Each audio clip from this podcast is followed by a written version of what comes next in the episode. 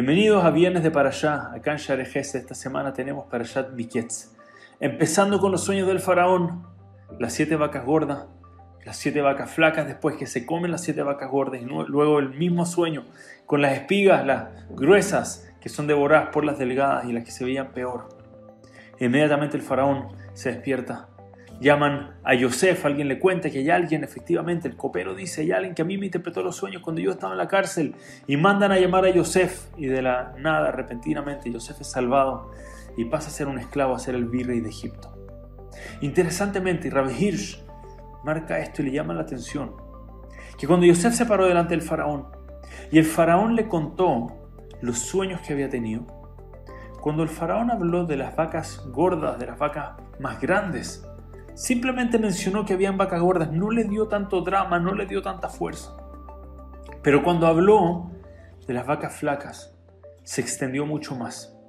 Y dijo que nunca había visto vacas así tan flacas, tan delgadas. Claramente el faraón estaba mucho más impactado por la apariencia de las vacas flacas que de las vacas gordas. Y Ravish dice, ¿por qué? Dice, porque así tendemos a ser como personas. Normalmente cuando las cosas están bien, cuando estamos en los años de vacas gordas, no nos llama la atención que estamos viviendo entre las vacas gordas. Cuando todo está bien y estamos sanos, ni nos percatamos de que estamos sanos. Simplemente decimos, está todo normal. Que todo está bien, significa que todo es normal, no bien. Normal, todo bien, todo tranquilo. ¿Y las vacas cómo están? Vacas son gordas. Y cuando las cosas están mal, Dios no lo quiera, ahí nos enfocamos en el lujo de detalle, qué difícil, ya no está esto ya no tenemos el otro. Nos enfocamos tanto más y nos impacta tanto más que cuando las cosas están bien. Qué fuerte las palabras de Rav Hirsch, qué fuerte mensaje para nosotros. ¿Será posible que Dios no lo quiera? Podemos pasar por los años de vacas gordas sin darnos cuenta, sin estar de verdad atentos conscientes de que estamos pasando por años de abundancia, por momentos de abundancia, sea no solamente en economía, no solamente el bolsillo y la cuenta de banco están completas, en tiempos de salud, en tiempos de shalom, en tiempos donde podemos tal vez vivir tranquilo y practicar tranquilo nuestro judaísmo sin que nos persigan y no nos damos cuenta y no detenemos a apreciarlo. Hay una famosa pregunta. Si alguien le esconde en el bolsillo a alguien una carta, un sobre, que dentro tiene 100 millones de dólares, pero la persona no sabe que tiene el sobre. La persona que tiene el sobre guardado, ¿es millonario o no millonario?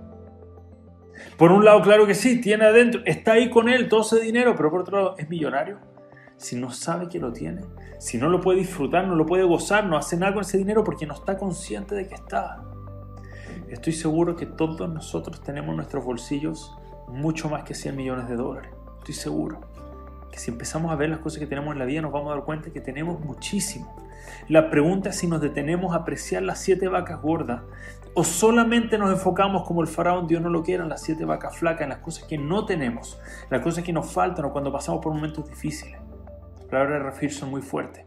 Tenemos que detenernos, apreciar las cosas buenas de la vida. Depende de eso nuestro valor.